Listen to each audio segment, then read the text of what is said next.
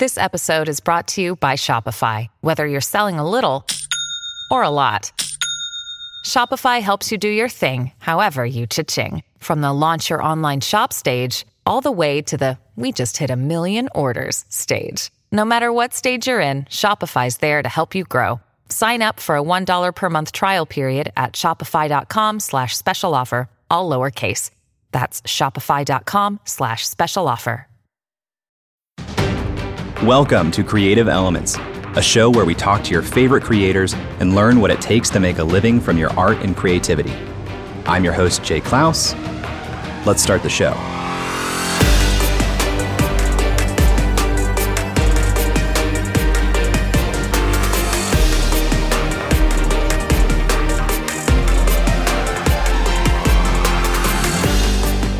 Hello, welcome back to another episode of Creative Elements. About a month ago, I released the first ever solo episode of this show over Thanksgiving.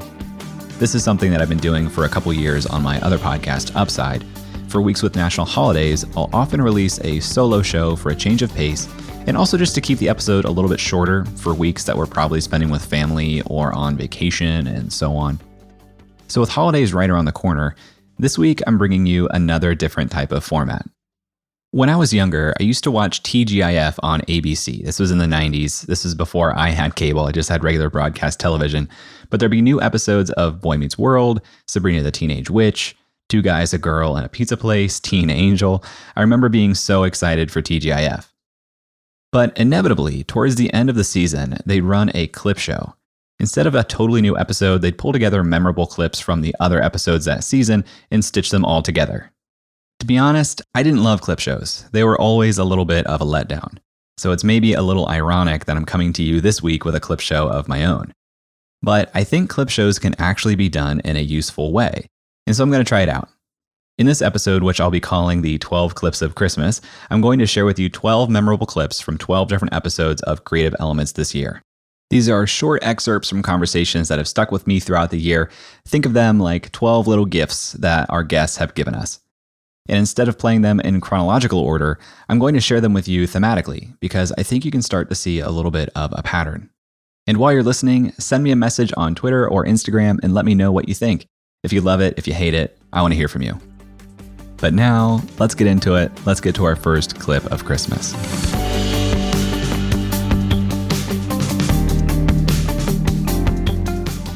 First up, we have a clip from episode 19 with Miles Beckler.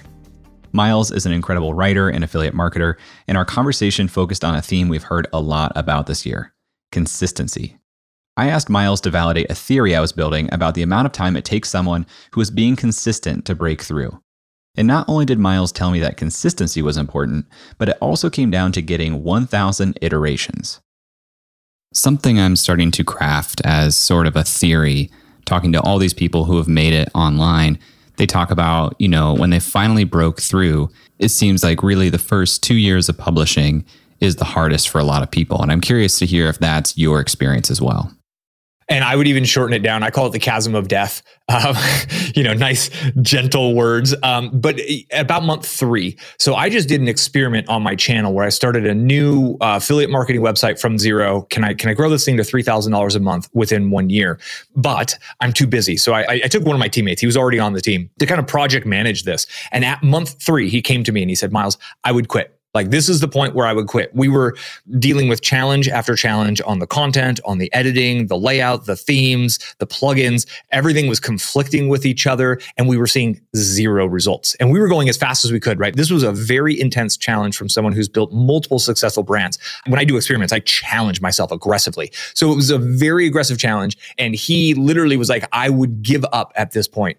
So there's this point in time when you've been publishing, publishing, publishing, you're pouring your heart and your soul into it. You're in uncharted territories. You're if you're on YouTube, you're dealing with this whole like how do I be on camera? If you're in the world of podcasting, it's like RSS feeds and wait, how does that connect over there? And how do people actually find my podcast in the world of all? Or if you're on the blog, it's it's search engine optimization. It's all these little nuances that are hidden behind the process of publishing. So we're dealing with all of these learning curves the challenges are compounding. We just want to share our talent, our soul, our creativity, whatever that is. We want to share that thing with the world and nobody's finding it. and it feels hopeless for a period of time. But what's happening, there's two things that are going on. Number one is we're building trust with the algorithms. And it's important to think that every time we publish content, there's actually two audiences for our content. There's the algorithm on the platform that we're publishing through, and then there's the human being. And we do actually have to cater to both of them. And if we go too aggressive on either one, you're leading yourself to future problems. So some of the the scammy side of things, they'll they'll try to find all the Google hacks and those little cheaty things they can do on Google, and then a future Google update just destroys their website. Or there's people who they are absolute masters of the written craft. They are wordsmiths. They are crafting amazing written or audio or video content, but they're not taking time to understand how YouTube works or how Google works, and no one's finding their content. And that's also extremely disheartening. And so there's learning curves on both sides. And when we kind of realize that, it takes a long time to learn one learning curve, let alone two or three learning curves that we're taking on at the same time one of the smartest things my wife and I did, uh, we went all in on blogging only. We didn't do blogging and social and video and, and, and, and, and. And today there's a lot of people and a lot of gurus who get a lot of airtime that say you have to be everywhere because everyone is everywhere. And TikTok's out, you got to be on TikTok. And when Snapchat was out, you had to be on Snapchat and, and Instagram stories and da, da, da. And I think that most actual creative, uh, most people who bridge the gap to build a lifestyle business around their creativity intensely go all in on one platform for long enough to get all those little learning curves down, to get all of those kind of supporting muscles dialed in, then we can start to think about syndicating our content. For me, it took a year of doing nothing but videos, over 300 videos in one year, just to figure it all out. And my first videos were terrible. My 30th video was not much better, but incrementally, little by little by little, 1% better every day, 1% better every iteration, we, we get to a point where, where we are making impact. And for some people, that does take years. There, I've seen people who have gotten there in six months. But my wife and I, so we had full-time jobs when we grew ours. I would set my alarm. I got up at 4:30 every morning. I worked from 4:30 till 7:30. I was not willing to give my give the man, my day job, the absolute best hours of my day. So I focused on that in the morning. And then when we got home, I worked in the evenings. And then we both worked all day, Saturday and Sunday. I didn't do barbecues. I didn't do birthday parties. I didn't do happy hours. I, I just, I disappeared completely. And we didn't have kids. And so with that level of force, we were able to kind of bridge the gap a little quicker than some people who might only be able to put in two hours per day. I like to think it in terms of iterations, right? I think most people are a thousand iterations away from their success. So it's not hours, it's not months, it's not years, it's iterations. So how many videos can you put out? How many emails? How many opt-in pages? How many of these little, each one's an iteration? How quick can you get to a thousand is really the question. One of the most prolific creators on the show this year was Kat Coquillette. Kat, who goes by Kat Coke online, is an illustrator who creates designs that are licensed for products like cell phone cases, clothes, and so on.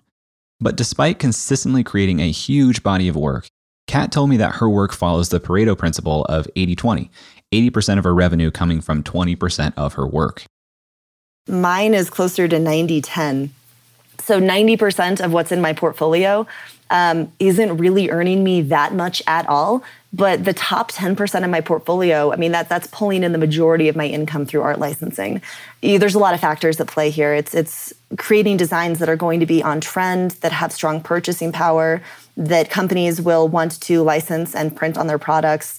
So it's like I've been working on finessing this every year because obviously everything I paint or that I create digitally, any, any of my output, I want it to be earning me a lot of money. But there is still a little bit of a gamble. It's like, you know, I might paint something and think, okay, this is going to be big time. I know this is going to do really well. And then it just kind of fizzles. It doesn't go anywhere. And then other things I paint, for example, these alpacas that I painted after a trip down to Peru, I painted those because I loved alpacas in Peru. I wasn't painting them because I thought that they were going to be massively on trend, which the moment I painted them, you know, six months later, you saw alpacas over every single product everywhere in every store imaginable. So that was really the right time, right place. And so, you know, those alpacas alone, I mean, they earned me for a few years, probably like at 40% of my overall art licensing income. So that's one piece out of a portfolio of thousands. You know, again, every piece I put out there, I wanted to be a big seller, a top seller, but it's a little bit of a gamble and to see what's actually going to make it and what won't. So I do a lot of trend forecasting and I'm looking at color palettes that are going to be really relevant. I look at New York Fashion Week, the Pantone color of the year, and I incorporate a lot of that research um, into the designs that I'm putting out there. I read Vogue, I listen to a lot of design podcasts, I read a lot of interior design blogs even though I'm not an interior designer, I still find it interesting to see the patterns that they're promoting this season. And a lot of times I can find ways that I can incorporate uh, that into what I'm actually putting out there. So, you know, if I'm seeing a really cool wallpaper that has a lot of tropical flamingos and all of a sudden you're you're seeing those kind of motifs everywhere, I can create my own version of tropical flamingos. It's not like I'm copying the motif with every brushstroke, but I'm taking that motif idea, which is flamingos in the tropics, adding my own spin on it, and then taking advantage of this trend that's just been skyrocketing. A lot of creators have talked about consistency this year, and James Clear, my guest in episode number two, is no exception. James is the author of Atomic Habits, a huge international bestseller. He told me that consistency wasn't the only important element to him, though. In fact, it's his commitment to quality and creating what he calls A plus work that has helped him to break through. Early on in your career, I think it's important to let the schedule drive the work because you need to develop your voice or develop your style or consistency or whatever. Like I think that reliability early on, and we can debate how long it is. Is it a year? Is it three years? Is it five years? I don't know. But it for some period of time, I think there needs to be consistency so that you can sort of like build your skills uh, at whatever it is you're practicing.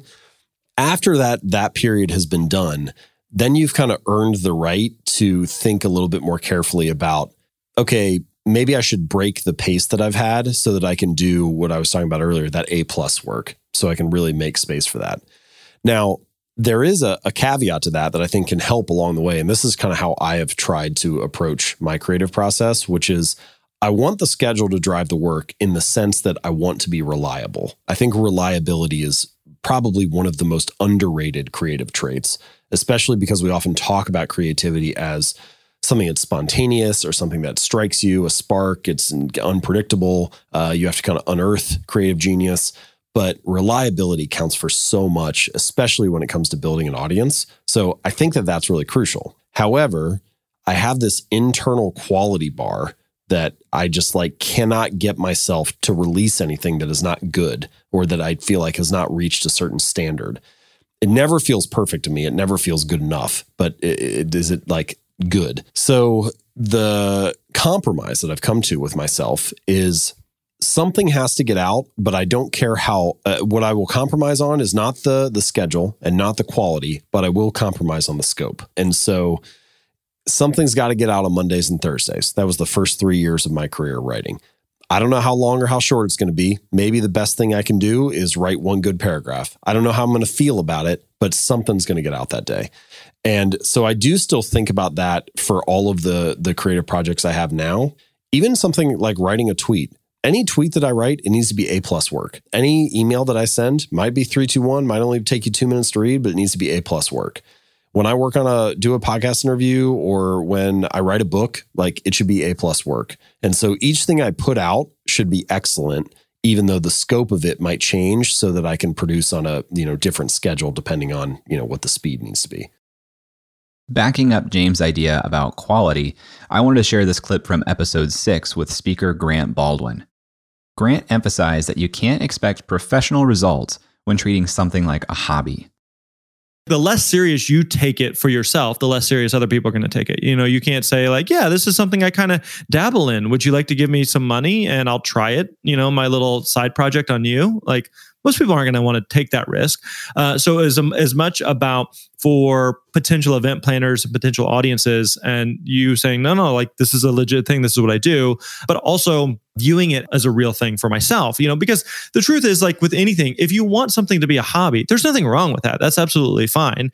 But you can't expect professional results if you're putting in, you know, hobby work ethic. So, for example, uh, uh, if we fast forward to modern day, I enjoy playing golf. I'm not the best golfer at all, but I enjoy playing golf. Now, I have zero aspirations to play golf professionally. I have zero skill set to be able to play golf professionally. Golf is just something that's fun to do, and uh, so I, to me, it's a hobby. It's something that's fun. I enjoy doing it with buddies, and it's a fun little uh, competition against myself. And so, because of that, I can't be disappointed when I'm not shooting like in the 60s uh, for the golfers right. out there who knows like that's really really good. Uh, I'm not shooting like, and I'm not playing on tour events because I'm not treating it as such, right? So for anything, like you can you can be an artist, you can be a writer, you can do whatever the, the craft is, and have it be a, a part time side uh, just a hobby thing that has zero business aspirations. It's just something that's fun. As long as you just recognize like that's that's what it is. And the same thing is true with speaking. If you just want to speak a little bit here on the here and there on the side, there's nothing wrong with that at all. You just have to decide that that's what you want to do. And because of that, then your expectations have to fall in line with that. Uh, so you're not disappointed at the results that you were hoping to get, but the work wasn't matching up with it. After a quick break, we'll hear what my guest said this year about building an audience right after this. If you know me, you know how much I believe in memberships. My membership is the core of my business, and earning an income directly from your audience is one of the most sustainable ways for you to become a professional creator, too. So, I want to tell you about today's sponsor, Uscreen. Uscreen is a beautiful all in one platform that helps content creators earn a living from their videos by unlocking predictable, recurring revenue. You can host private live streams for your members, build an on demand catalog of premium content, and Uscreen gives you a community hub to interact with your members too. They can access your community from their mobile phone, so your membership is right there in their pocket.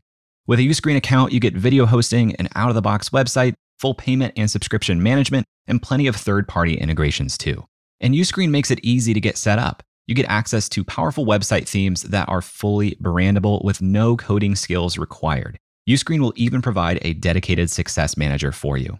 Just about anyone that wants to make money from their content can do it with Uscreen. It's perfect for coaches, authors, influencers, and entrepreneurs in just about any niche. Right now, Uscreen is used by creators in fitness, education, news, kids entertainment, and more. That includes Yoga with Adriene and Creator Now, just to name a couple.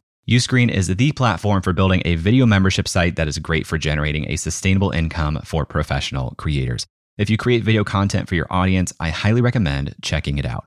If you're interested in learning more about Uscreen, visit uscreen.link slash J. That's U-S-C-R-E-E-N dot link slash J and let them know that I sent you. This episode is sponsored by BetterHelp.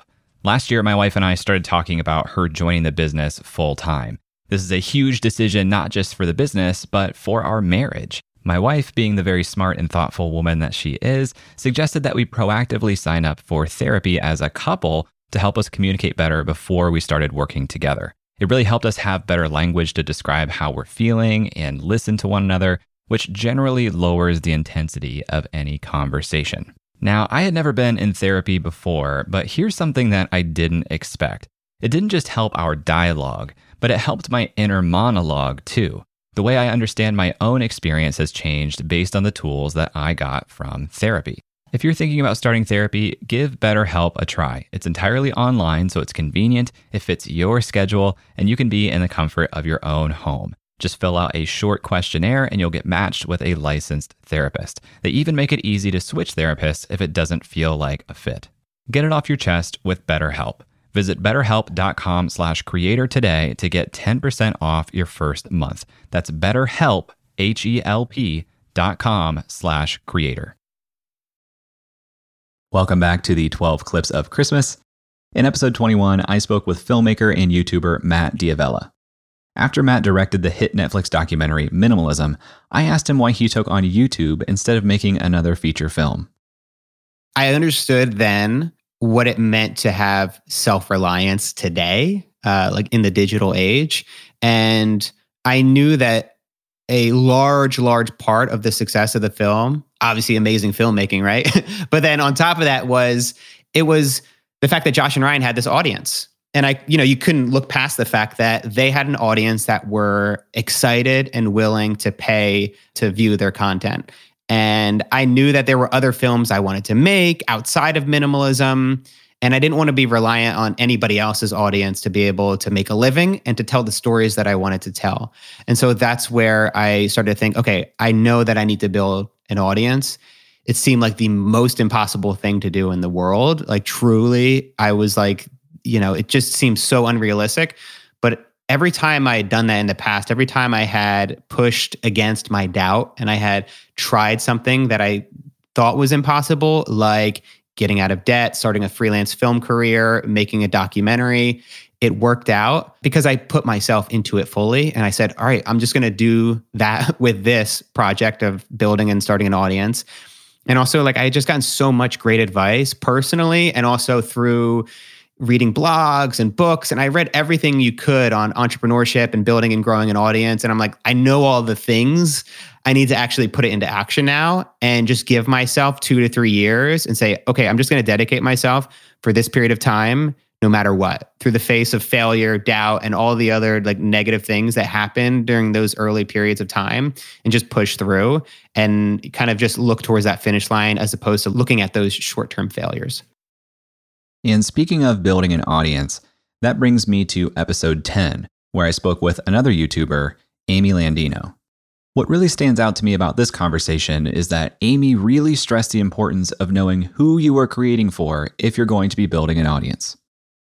The only thing that matters, literally the only thing, because niche is an important word, right? We talk about this a lot in business niche, niche, niche, whatever you want to call it. We want to talk about what our that that's so not the same today as it used to be. Our niche today is just like basically who we are and what we stand for. So, with that being said, not worrying about category, not worrying about exactly like what is the best thing to talk about. Who are you doing this for? Like, that is all of it. Let me tell you the reason why I've always felt success. When I watch a video, at least once, these days it's more like 50 times, I get the the comment, "Oh my god, how did you know I needed this video right now?" Or I feel you made this video just for me. That should be the goal every time. The only way that happens is for you to know somebody really well.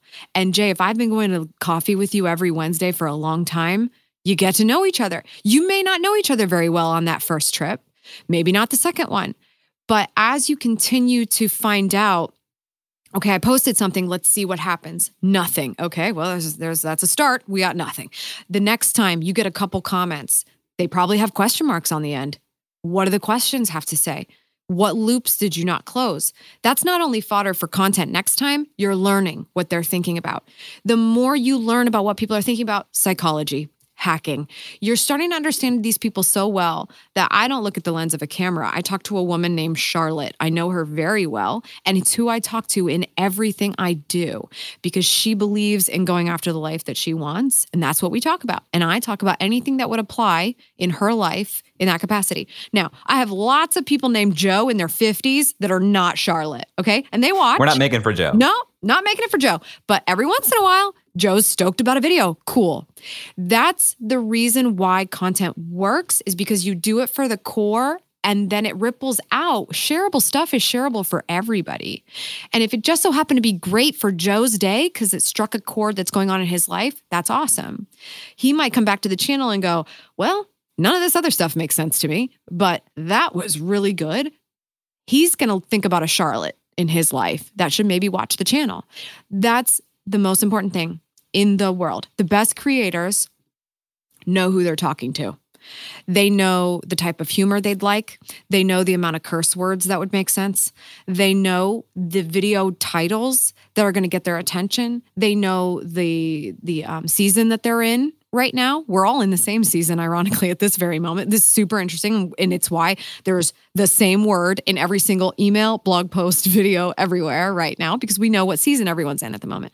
It's knowing that person so that when you show up, you don't sound like you didn't do your homework that day or that you don't care about the person and aren't even genuinely curious about them. I think genuine curiosity and having the audacity to say, I know exactly who my person is there's one type of client that would buy my service that would be the best client ever. Those are the people we're looking for. Those are the people we make videos for. And therefore, We can find them every single time. They'll find us, they will gravitate toward us, and we're going to help other people in the process. But if you don't have that core 1000 fans or whatever that epic blog post here, 1000 true fans, that's what you should be focusing on. That's the big goal. If you have a 1000 true fans, you can you can move mountains in your life and build something. But we're too busy thinking about the millions and the viral or that we're sitting here talking to ourselves in a room by you know and feeling judged of ourselves or the wrong people who are going to watch our stuff or our friends who are going to think we're weird like that's what I had to deal with 12 years ago. And I know a lot of people still deal with that because it's still a big venture to get on camera. You solve all those problems when you prioritize the person you're doing it for. And not only do you need to know who you are making things for, but you need to understand how they think. In episode 28, I spoke with travel hacker and blogger Bryce Conway. Bryce had written an ebook to help people learn the ropes of travel hacking and even secured a spot on primetime television. He expected that this appearance would result in thousands of sales of his ebook, but it turned out to be a total flop. And he told me that it came down to not understanding how to frame his message to his audience.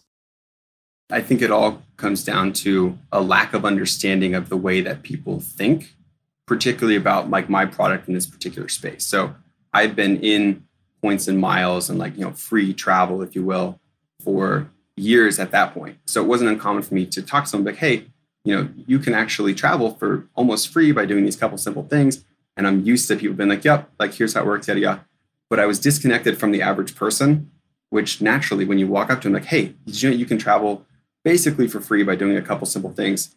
The natural reaction is, okay, like, you know, what are you selling? Is this an MLM? Am I going to go to jail? You know, most people are totally skeptical about this kind of thing, eh, which is totally natural. But I was approaching it from a logical standpoint I was like, hey, I have this clear sales pitch. If you buy this book for $49, I promise you, you're going to get at least a free flight. What rational actor wouldn't jump at that? And that was my mindset at the time. And, and what I've learned and, and what that really ingrained in me is sales and, and a lot of just life is emotion. It's people feeling good about what they're buying. It's people believing that they can trust you.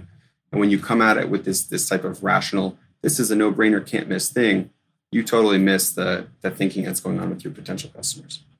So if you were sitting down with Bryce from six years ago and he tells you, I'm going to sell an ebook for $49 and forgetting that it's 2020 and people don't sell ebooks all that much. Back in 2014, he says, I'm going to sell an ebook for $50 and you have this insight about emotion. What type of direction would you give that person for actually trying to sell this product based on emotion as opposed to logic? I would say you have to do a lot of research to very deeply understand the way that your potential customers think. It's not, the, pitch is not, you can fly for free, right? People are going to read that and blow right past it. It's, we can save you a substantial amount of money on your bachelor party, or we can help you take a honeymoon that you didn't think you could afford. You put it in the sense that the way that people are already thinking and in a way that they view as approachable.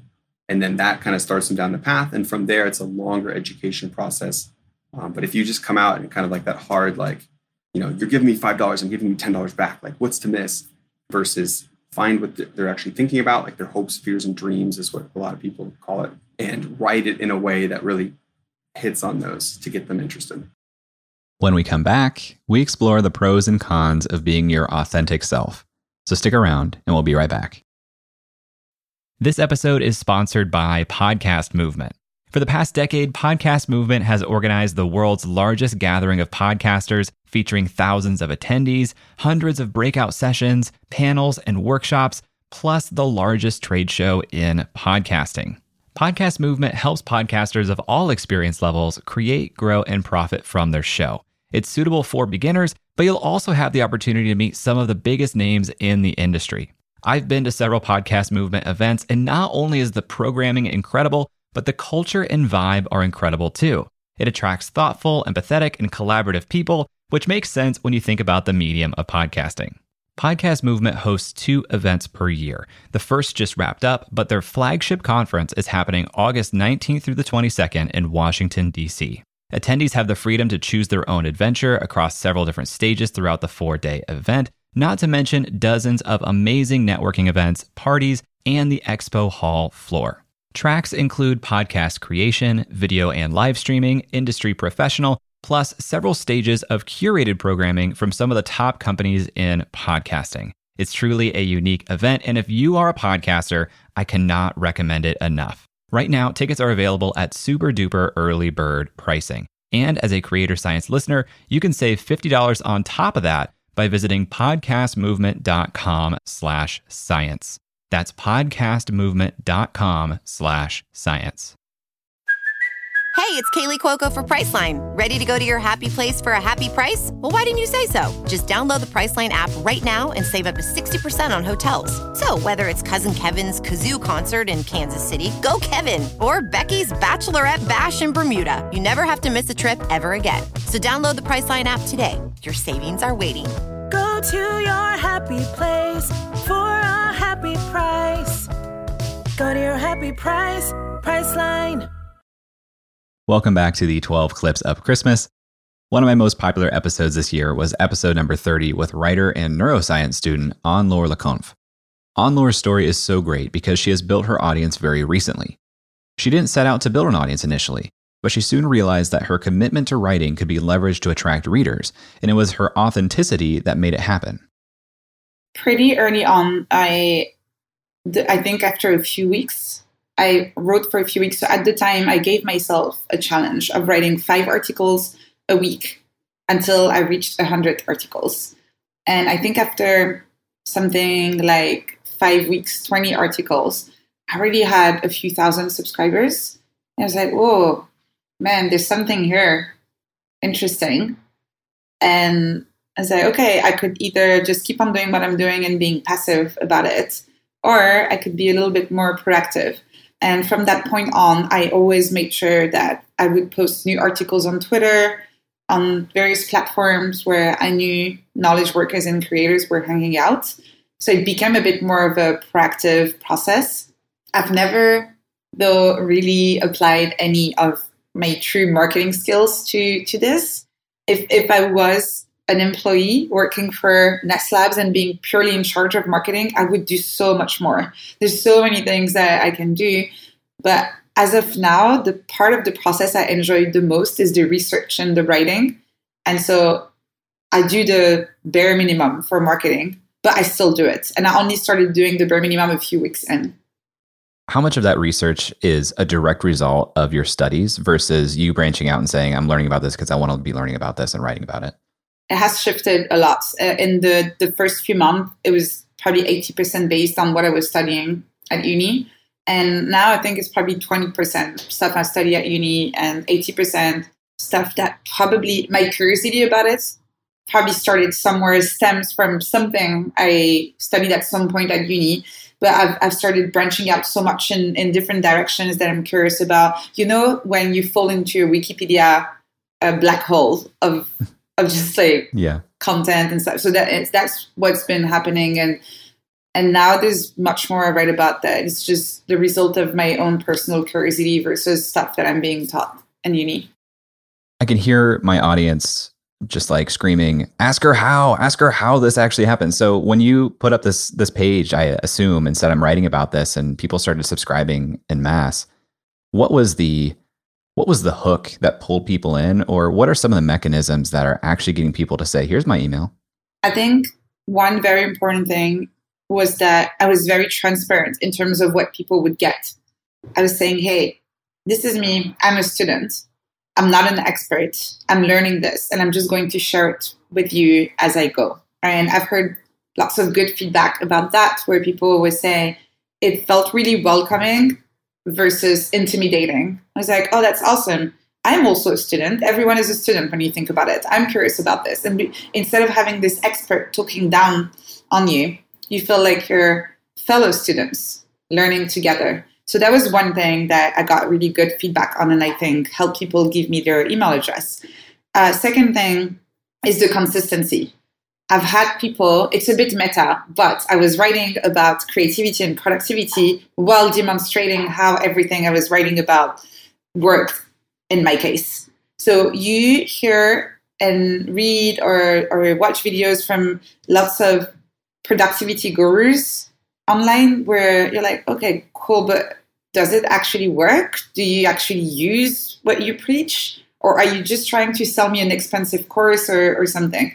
And I think in my case, I was both writing about these topics and demonstrating every day by showing up, by writing five articles a week, by sending a weekly newsletter, by engaging with the community, that what I was preaching could actually work.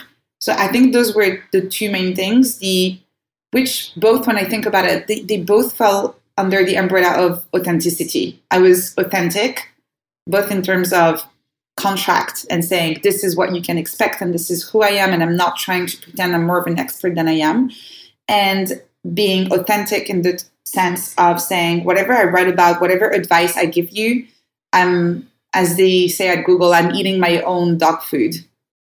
And so now I have to come back to episode one in my interview with Seth Godin. We just heard from Anne-Laure how important authenticity was to her ability to build an audience. But in my conversation with Seth, he actually told me that he thinks authenticity is overrated. And in order to consistently deliver on what people need from you, you need to be a little inauthentic and think about your personal brand. Well, so let's start with this a brand is not a logo, a brand is something else. A brand is a set of promises and expectations that people have about something they're about to engage with that they wouldn't have had if you were generic. So I would argue every human on earth is either a brand to someone or invisible. Those are the only two choices. So if you every day on your way to work in Mumbai pass a tea vendor on the corner, he or she has a brand because they're going to act the same way every time you meet them. That's what you expect. Otherwise, we'd never be able to process all the incoming in our life. We process it because we can ignore most of it. So you have a brand. That's not the question. The question is is it the brand you want? And if you want to make it the brand you want, that's going to take some effort. Now, you could say my brand is however the way I feel today. I'll say whatever pops into my head. And if you do that, then you become one of those cranky old men on YouTube who are spouting off about stuff that no one wants to hear. But for the rest of us, the same way that Nike or Western Union or Uber has a brand and that on a good day they stay on brand, as humans, we can do the same thing. What does it sound like when we sound like us? Well, you should try to sound like that. How much do you think about that for you? And what does that process sound like? Oh, I think about it all the time. And, you know, the, I can't even remember which airline their slogan was, we really like to fly and it shows. Well, I would really prefer to fly on an airline of people who say, it's our job to fly you there safely without annoying you every time. Because I don't want my experience to be based on whether you like flying or not.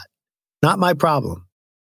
So now that we've talked about consistency and what it takes to appeal to an audience, let's hear from Vanessa Van Edwards, my guest in episode 11, about growth.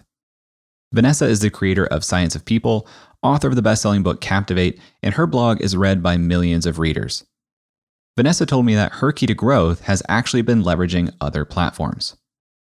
Leveraging other platforms has been a really um, important piece of our business growth. So, search is a foundation. So, I, I barely even want to touch on that because it's so important that it's the foundation. Yes, you need to make sure that everything you do is optimized for what people actually want, which is what are they searching for? That's a foundation. The second thing is leveraging other people's platforms and pivoting for them. So, very early on, my husband, ooh, so grateful for him, he said, Hey, there's this course platform called Udemy you know, they do like a lot of software courses and accounting courses and spreadsheet courses, but I bet you they would love a body language course. I was like, okay. And so I'm looking at Udemy and I'm looking at their audience. And their audience is at that time was very technical, a lot of engineers. And so I thought, I'm going to do a, a business body language course for these folks. A little pivot for me. That was not what I was writing about originally. So like I pivoted into okay, what would the perfect course for Udemy be? And I took my iPhone and I filmed a course on my iPhone in my kitchen with all my lamps in my apartment. I dragged them over to the kitchen. I didn't have professional lights. I didn't even have a professional microphone. I was using my phone. And it's probably like an iPhone 5 at the most. at the most. Film this course.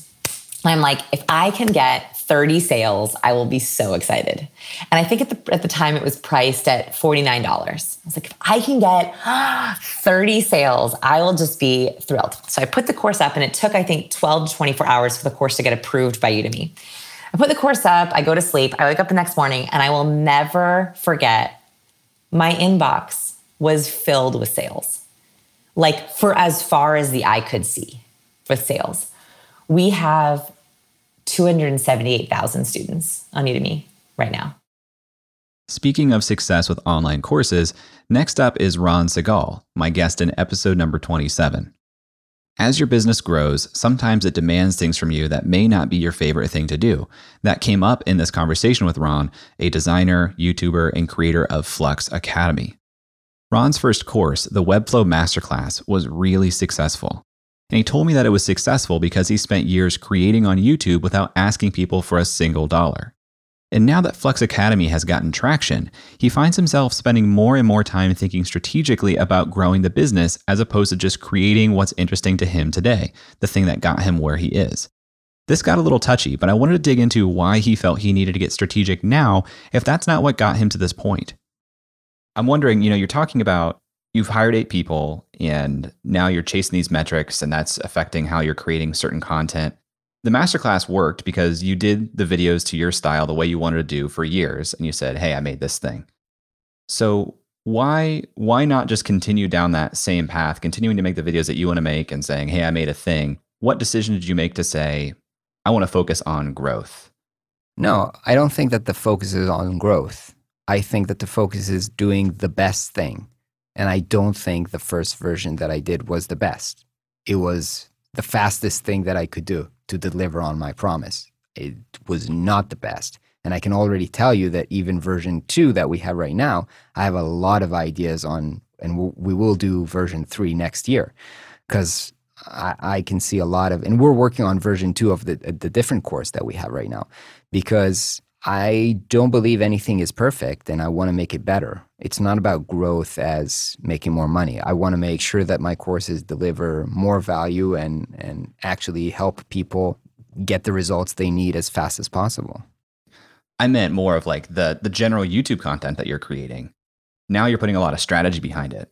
Why not just continue with what you wanted to make week to week as opposed to looking for, you know, keywords and things like that? I think what I wanted changed. you know, I don't want to do daily vlogging anymore. I'm not interested. I, I wanted to explore that. I explored that for two and a half years.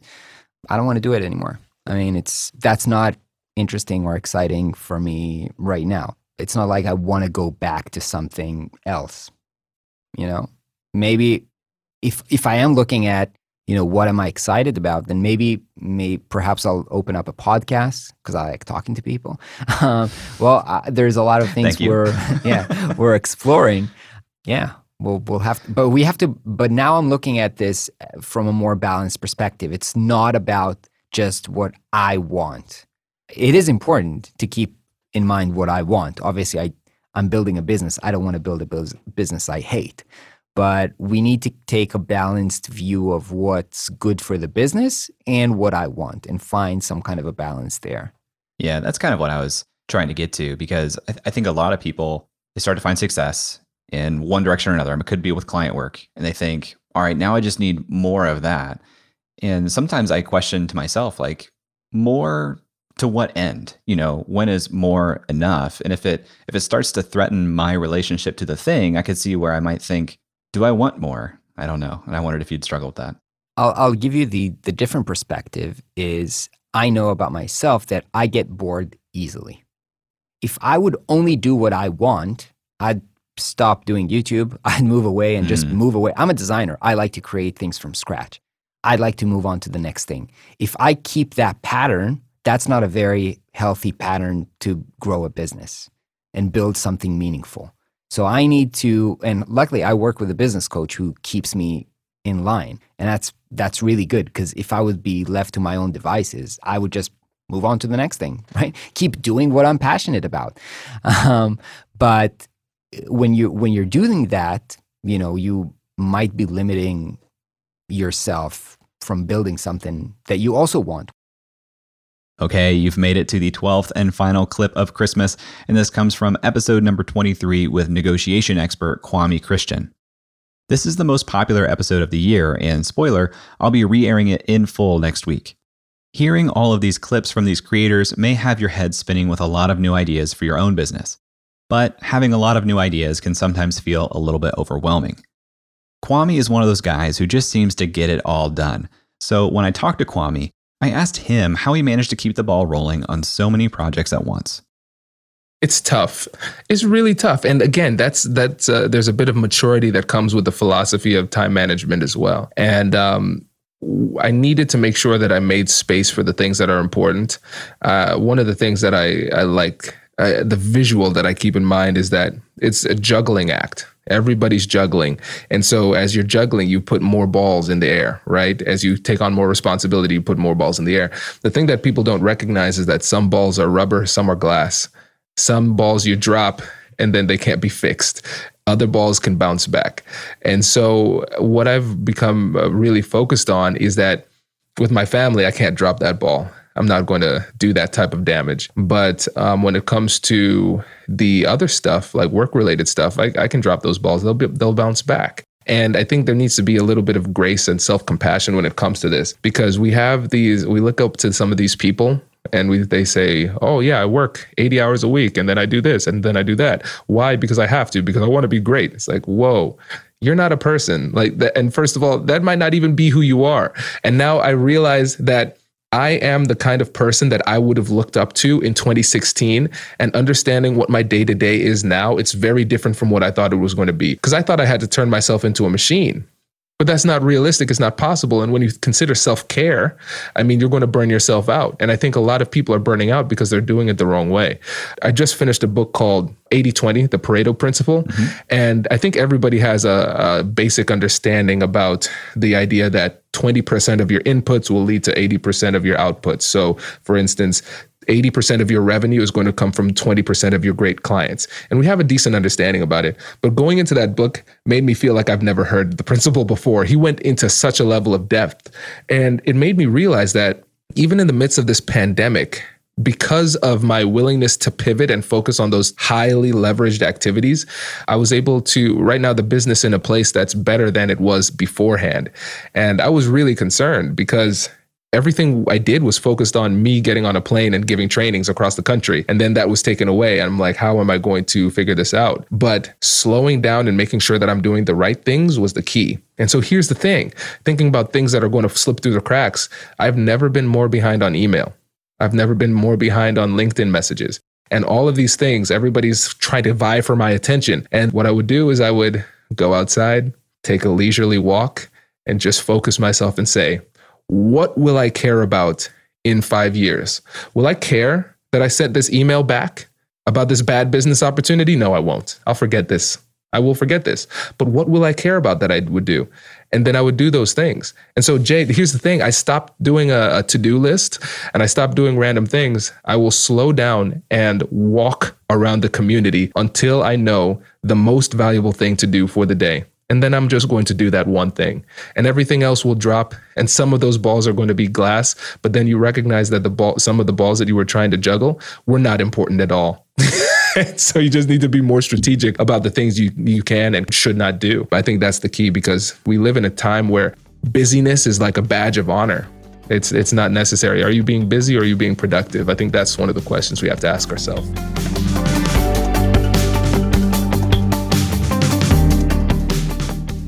That is it for our 12 clips of Christmas. If you like this clip show, find me on Twitter or Instagram at Jay Clouse and let me know. And if you hated it, I want to hear that too. Don't let me get away with making things that you hate. I hope you spend some time this week to relax, reflect, and connect with your loved ones because it's been a really tough year, and I'm sure that you could use a break. Thank you to Brian Skeel for making the music for this show. Thank you to Nathan Todhunter for mixing the show, and thank you to Emily Klaus for creating the artwork for this episode. If you love creative elements, the best gift you could get me this year is a rating or review on Apple Podcasts. Seriously, it means a lot. Otherwise, thanks for listening, and I'll talk to you next week.